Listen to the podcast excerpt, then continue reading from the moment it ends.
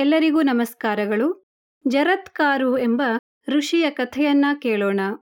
ಭೃಗುವಂಶದಲ್ಲಿ ಹುಟ್ಟಿದ ಯಾಯಾವರ ವಂಶೋತ್ಪನ್ನನಾದ ಒಬ್ಬ ಋಷಿ ಜರತ್ಕಾರು ತಪಸ್ಸಿನಿಂದ ತನ್ನ ದೇಹವನ್ನ ತುಂಬಾ ಜೀರ್ಣಗೊಳಿಸಿದ್ದರಿಂದ ಇವನಿಗೆ ಜರತ್ಕಾರು ಎಂಬ ಹೆಸರು ಬಂತು. ಈತ ಬ್ರಹ್ಮಚರ್ಯ ಆಶ್ರಮವನ್ನ ಹೊಂದಿದ್ದು ನಂತರ ನೇರವಾಗಿ ಸನ್ಯಾಸಾಶ್ರಮವನ್ನೇ ಹೊಂದುತ್ತೇನೆ ಎಂದು ನಿರ್ಧರಿಸಿದ್ದ. ಒಂದು ಹಳ್ಳಿಯಲ್ಲಿ ಒಂದು ರಾತ್ರಿ ಮಾತ್ರ ಇರುತ್ತಿದ್ದ ಈತನಿಗೆ ಮದುವೆಯ ಬಗ್ಗೆ ಯೋಚನೆಯೇ ಇರಲಿಲ್ಲ. ಒಮ್ಮೆ ಈತ ಕಾಡಿನಲ್ಲಿ ಸಂಚರಿಸುತ್ತಿದ್ದಾಗ ಕೆಲವು ಬಳ್ಳಿಗಳನ್ನ ಹಿಡಿದು ಪಿತೃದೇವತೆಗಳು ನೇತಾಡುತ್ತಿದ್ದುದನ್ನ ನೋಡಿದ. ಒಂದು ಇಲಿ ಆ ಬಳ್ಳಿಯ ಭಾಗವನ್ನ ಕತ್ತರಿಸುತ್ತಿತ್ತು.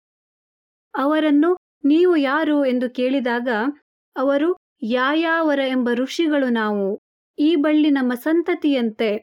ಅದನ್ನು ಕಾಲವೆಂಬ ಇಲಿ ಕಡಿಯುತ್ತಿದೆ. ನಮ್ಮ ವಂಶದಲ್ಲಿ ಜರತ್ಕಾರು ಎಂಬುವವನು ಸಂತತಿಯನ್ನ ಹೊಂದಿರದ ಕಾರಣ ಅವನು ನಮ್ಮ ಋಣವನ್ನ ತೀರಿಸುತ್ತಿಲ್ಲ.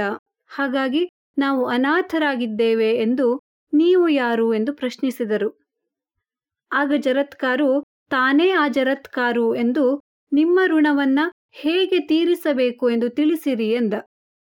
ಆಗ ಪಿತೃದೇವತೆಗಳು ಸಂತತಿಯಿಂದ ಸದ್ಗತಿ ಪ್ರಾಪ್ತವಾಗುತ್ತದೆ. ಪಿತೃಋಣದಿಂದ ಮುಕ್ತಿ ಸಿಗುತ್ತದೆ. ಹಾಗಾಗಿ ನೀನು ಮದುವೆಯಾಗು ಎಂದರು. ಜರತ್ಕಾರು ಇದಕ್ಕೆ ಒಪ್ಪಿ ನನ್ನ ಹೆಸರಿನವಳನ್ನೇ ಮದುವೆಯಾಗುವೆ.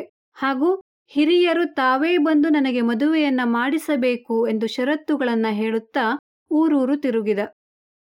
ವಾಸುಕಿ ಎಂಬ ಸರ್ಪರಾಜನಿಗೆ ಜರತ್ಕಾರು ಎಂಬ ಸಹೋದರಿ ಇರುವಳು ಎಂದು ತಿಳಿದು ಅಲ್ಲಿಗೆ ಹೋದ. ನಾಗರಾಜ ಜರತ್ಕಾರು ಎಂಬ ತನ್ನ ತಂಗಿಯನ್ನು ಈತನಿಗೆ ಮದುವೆ ಮಾಡಿಕೊಟ್ಟ ಬಳಿಕ ಜರತ್ಕಾರು ಈಕೆಯನ್ನ ಕರೆದುಕೊಂಡು ತನ್ನ ಆಶ್ರಮವನ್ನ ಸೇರಿದ. ಒಮ್ಮೆ ಸಂಧ್ಯಾ ಸಮಯದಲ್ಲಿ ಜರತ್ಕಾರು ಋಷಿ ನಿದ್ರಿಸುತ್ತಿರುವಾಗ ಸೂರ್ಯಾಸ್ತವಾಯಿತು ಸಂಧ್ಯಾವಂದನೆಯ ಸಮಯ ಮೀರಿ ಹೋಗುವುದೆಂದು ತಿಳಿದು ಜರತ್ಕಾರು ಪತಿಯನ್ನ ಎಬ್ಬಿಸಿದಳು. ಇದರಿಂದ ಅಪಮಾನಿತನಾದ ಜರತ್ಕಾರು ಮುನಿ ಪತ್ನಿಯನ್ನು ಬಿಟ್ಟು ತಪಸ್ಸಿಗೆ ತೆರಳಿದ. ಆಗ ಜರತ್ಕಾರು ಗರ್ಭಿಣಿಯಾಗಿದ್ದಳು. ಆನಂತರ ಆಸ್ತಿಕ ಎಂಬ ಪುತ್ರನನ್ನ ಹೆತ್ತಳು. ಧನ್ಯವಾದಗಳು.